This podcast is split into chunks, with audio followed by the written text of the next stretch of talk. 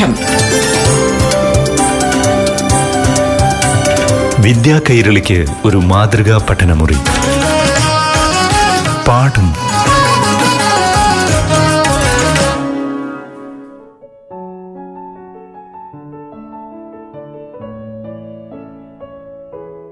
പ്രിയപ്പെട്ട കൂട്ടുകാരെ, പാഠം ക്ലാസിൻ്റെ ഈ അധ്യായത്തിലേക്ക് എല്ലാവർക്കും സ്വാഗതം. ഇന്ന് കൂട്ടുകാർക്ക് ഏറെ പ്രയോജനം ചെയ്യുന്ന ഒരു ക്ലാസ്സുമായി എത്തുന്നത് Palakkad Kundurkunnu V P A U P സ്കൂളിലെ അധ്യാപകനായ ശിവപ്രസാദ് പാലോട്. സ്കൂളുകളെല്ലാം അടച്ച് എല്ലാവരും അവധിക്കാലം ആഘോഷിക്കുകയായിരിക്കും അല്ലേ? ഈ അവധിക്കാലത്ത് നിങ്ങളോടൊപ്പം റേഡിയോ കേരളയും ഒത്തുചേരുകയാണ്. നമുക്കൊന്നിച്ച് ശാസ്ത്രത്തിലെ ചില രസികൻ കളികൾ പരിചയപ്പെടാം. ശാസ്ത്ര ക്ലാസ്സുകളിൽ നിങ്ങൾ ധാരാളമായി കേട്ടിട്ടുള്ള പ്രൊജക്റ്റ് അഥവാ ഗവേഷണാത്മക പഠനം എന്നതാണ് ഇന്നത്തെ ക്ലാസ്സിൽ. എന്താണ് പ്രൊജക്റ്റ്? എങ്ങനെ ഒരു പ്രൊജക്റ്റ് തിരഞ്ഞെടുക്കാം? പ്രൊജക്റ്റിന് എന്തെല്ലാം ഘട്ടങ്ങളുണ്ട്? അങ്ങനെ പ്രൊജക്റ്റിനെ കുറിച്ച് കൂടുതൽ കാര്യങ്ങൾ അറിയാം. അതുവഴി അടുത്ത വർഷം നിങ്ങൾ ചെയ്യുന്ന പ്രൊജക്റ്റുകൾ നമുക്ക് കൂടുതൽ മികച്ചതാക്കാം. എന്താണ് ഒരു പഠന പ്രൊജക്റ്റ്? ആർക്കെങ്കിലും പറയാൻ കഴിയുമോ?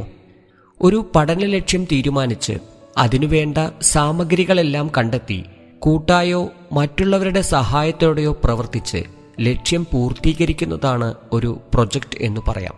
ഒരു പഠന പ്രൊജക്റ്റിനെ നമുക്കിങ്ങനെ ചുരുക്കി നിർവചിക്കാൻ കഴിയും. സ്കൂളിൽ ചെയ്തു വരുന്ന പല പഠന പ്രൊജക്റ്റുകളും വ്യക്തിഗതമാണെങ്കിലും അത് പൂർത്തിയാക്കുന്നതിൽ നിങ്ങളോടൊപ്പം നിങ്ങളുടെ അധ്യാപകരും രക്ഷിതാക്കളും സുഹൃത്തുക്കളുമൊക്കെ പങ്കാളികളാകാറില്ലേ? അങ്ങനെ അതൊരു കൂട്ടായ പ്രവർത്തനമായി മാറുന്നു. അതുകൊണ്ട് തന്നെ പ്രൊജക്റ്റ് വളരെ രസകരവുമാണ്. അറിവുകളുടെ പങ്കിടലിന് പ്രൊജക്റ്റുകൾ വലിയ അവസരം നമുക്ക് തരുന്നുണ്ട്. ഇനി നമുക്ക് പ്രൊജക്റ്റിൻ്റെ ഭാഗമായി എന്തെല്ലാം ചെയ്യാം എന്ന് പരിശോധിക്കാം. അന്വേഷണം, പരീക്ഷണം, നിരീക്ഷണം, ശേഖരണം, പ്രദർശനം തയ്യാറാക്കൽ ഇവയെല്ലാം പഠന പ്രൊജക്റ്റിൻ്റെ ഭാഗമാകാം. ഇവയൊക്കെ മുൻപറഞ്ഞ നിർവചനത്തിൻ്റെ കീഴിൽ വരുന്നതുമാണ്. ഇനി നമുക്ക് ഒരു പ്രൊജക്റ്റിൻ്റെ വിവിധ ഘട്ടങ്ങൾ എന്തൊക്കെയാണെന്ന് ചർച്ച ചെയ്യാം. ഒരു പ്രശ്നം കണ്ടെത്തൽ തന്നെയാണ് ഒരു പ്രൊജക്റ്റിൻ്റെ ഒന്നാമത്തെ ഘട്ടം. സ്വാഭാവികമായി നമ്മുടെ ജീവിതത്തിൽ അനുഭവപ്പെടുന്ന ഒന്നായിരിക്കും നമ്മുടെ പ്രൊജക്റ്റിലെ പ്രശ്നവും. നമ്മുടെ ചുറ്റും കാണുന്ന നിരവധി വിഷയങ്ങളിൽ നിന്നും പ്രൊജക്റ്റിനാവശ്യമായ ഒരു പ്രശ്നം ഉദ്ഭവിക്കാം. ആ പ്രശ്നം പരിഹരിക്കുന്നതിനുള്ള അന്വേഷണമാണ് നമ്മുടെ പ്രൊജക്റ്റ് പ്രവർത്തനം.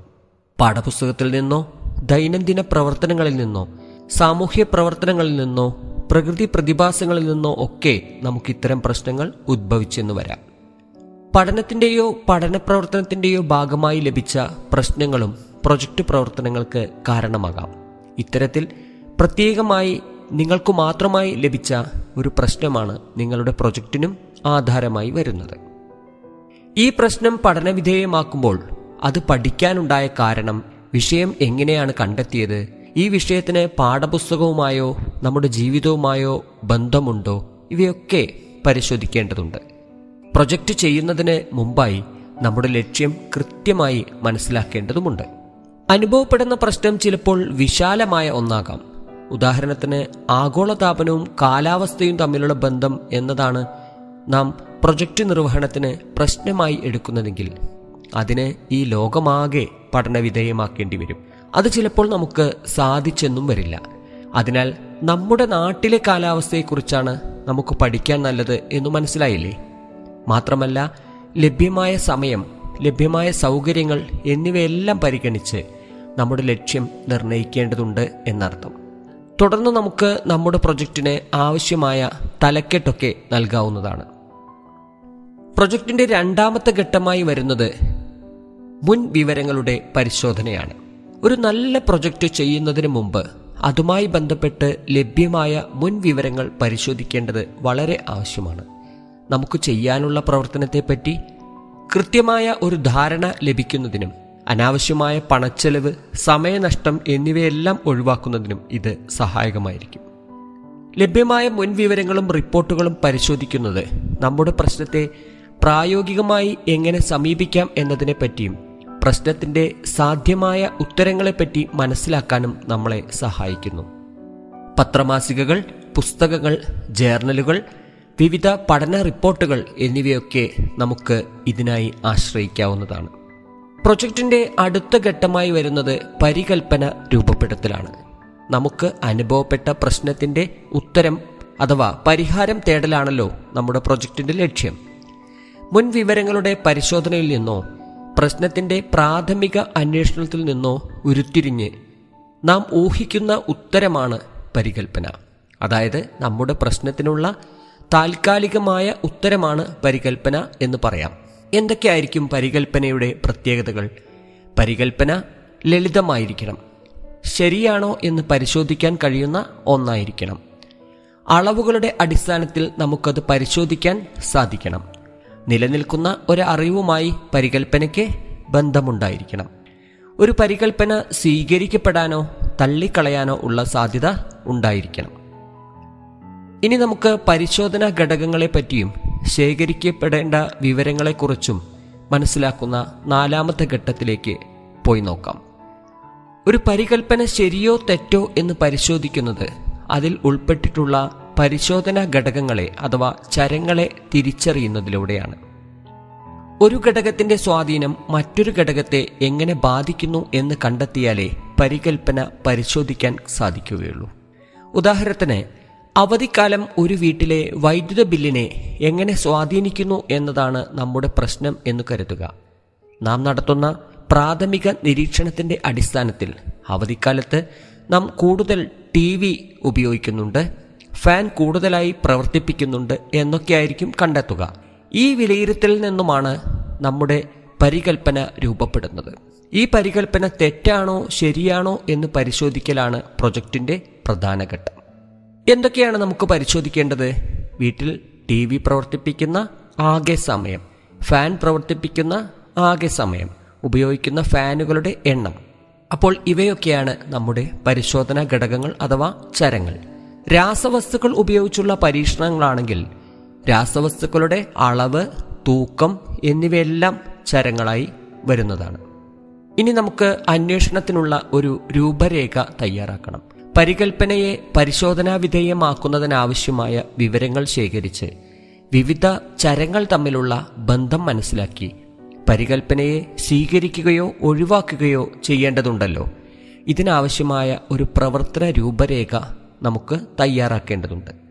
പ്രൊജക്റ്റുമായി ബന്ധപ്പെട്ട എല്ലാ കാര്യങ്ങളും മുൻകൂട്ടി തീരുമാനിക്കുന്നതിനെയാണ് നാം ആസൂത്രണം എന്ന് പറയുന്നത്.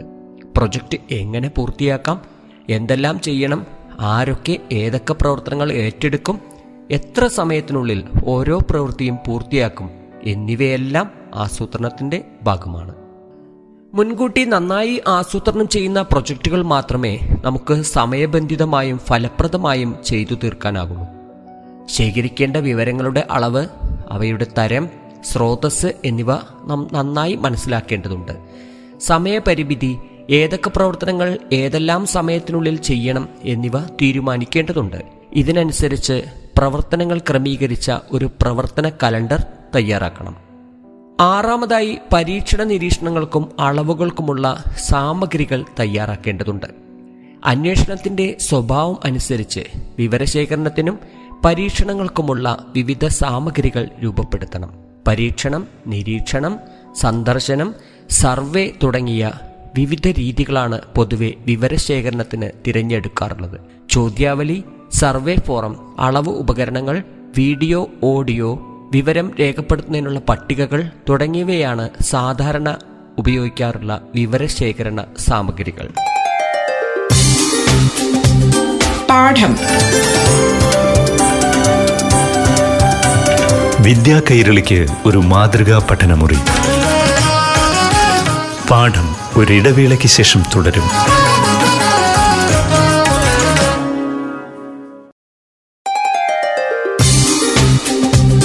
പാഠം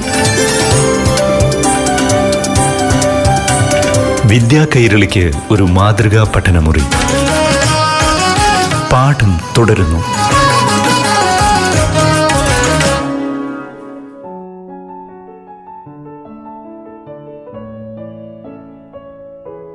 ഇനി നമുക്ക് വിവരശേഖരണം എന്ന ഘട്ടം പരിശോധിക്കാം. വിവരശേഖരണത്തിന് പല മാർഗങ്ങളുണ്ട്. പരീക്ഷണം, സർവേ, ഫീൽഡ് സ്റ്റഡി, നിരീക്ഷണം, ഇൻ്റർവ്യൂ തുടങ്ങിയവയൊക്കെ വിവിധ വിവരശേഖരണ മാർഗങ്ങളാണ്.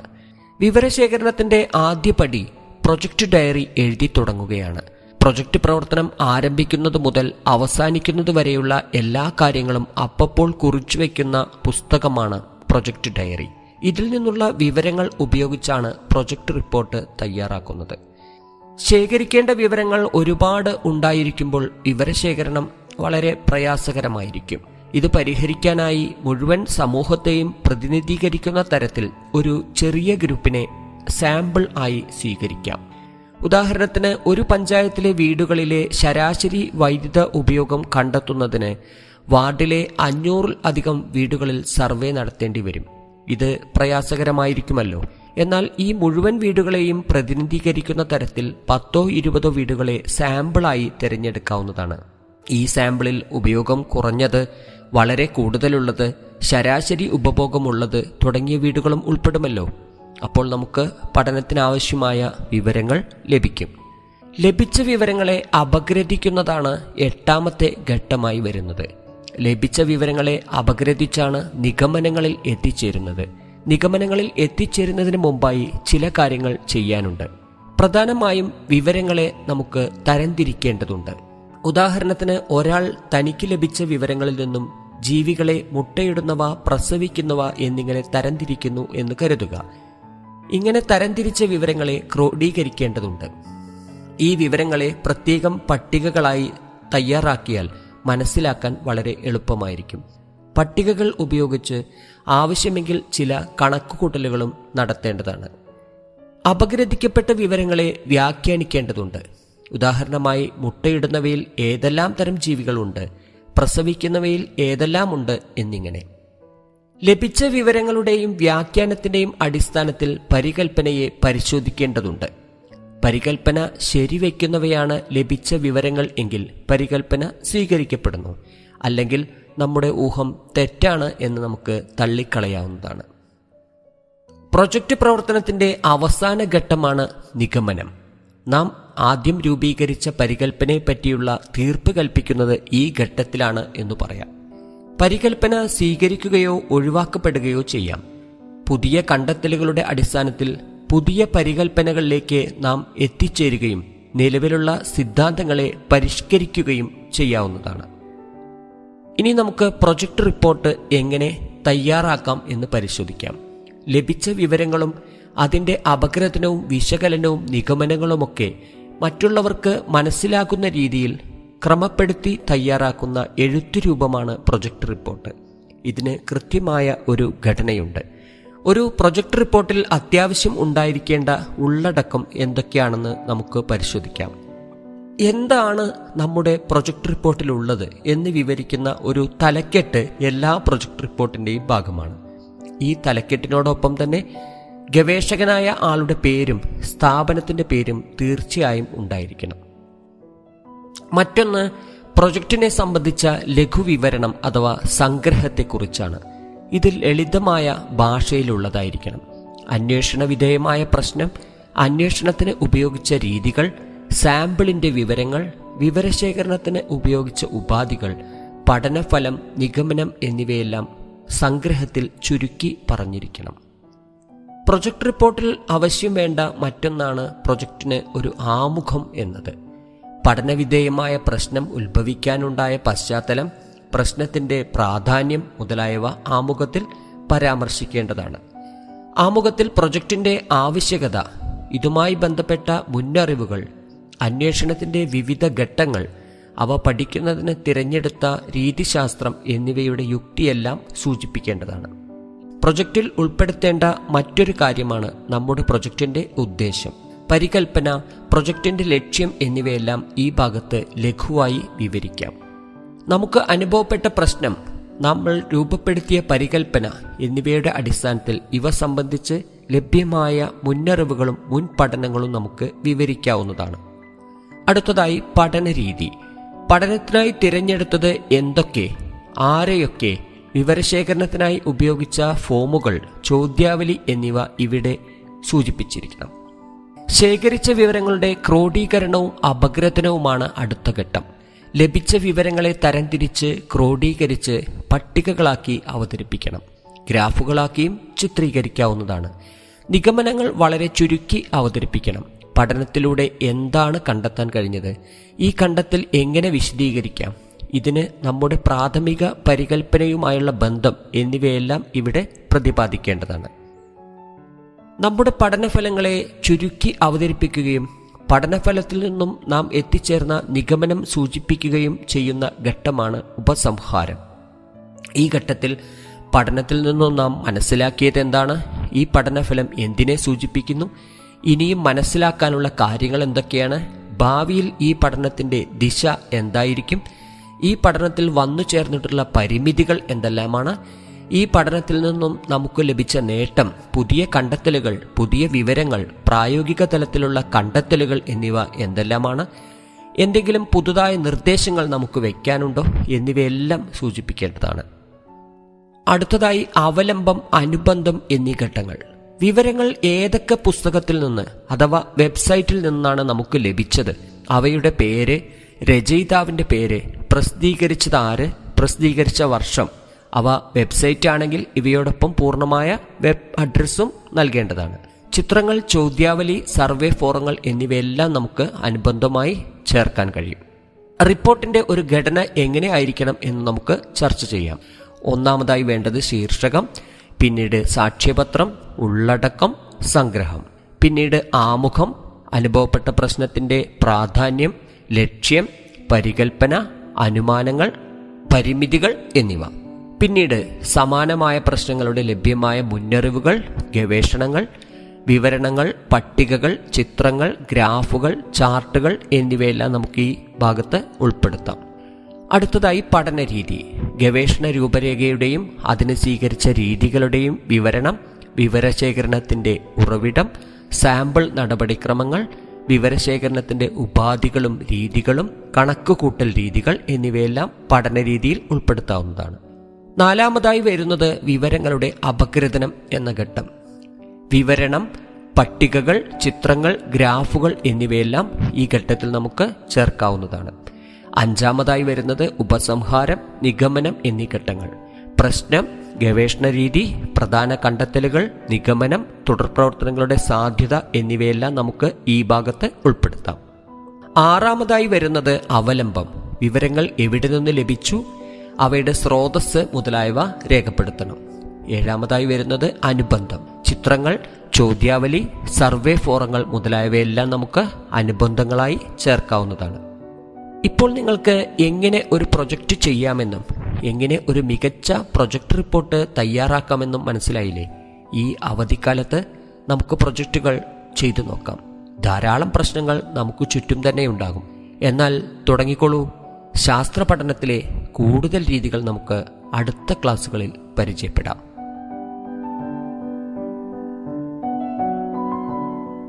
പാഠക്ലാസിൻ്റെ ഈ അധ്യായം ഏവർക്കും ഏറെ ഇഷ്ടപ്പെട്ടു എന്ന് കരുതട്ടെ.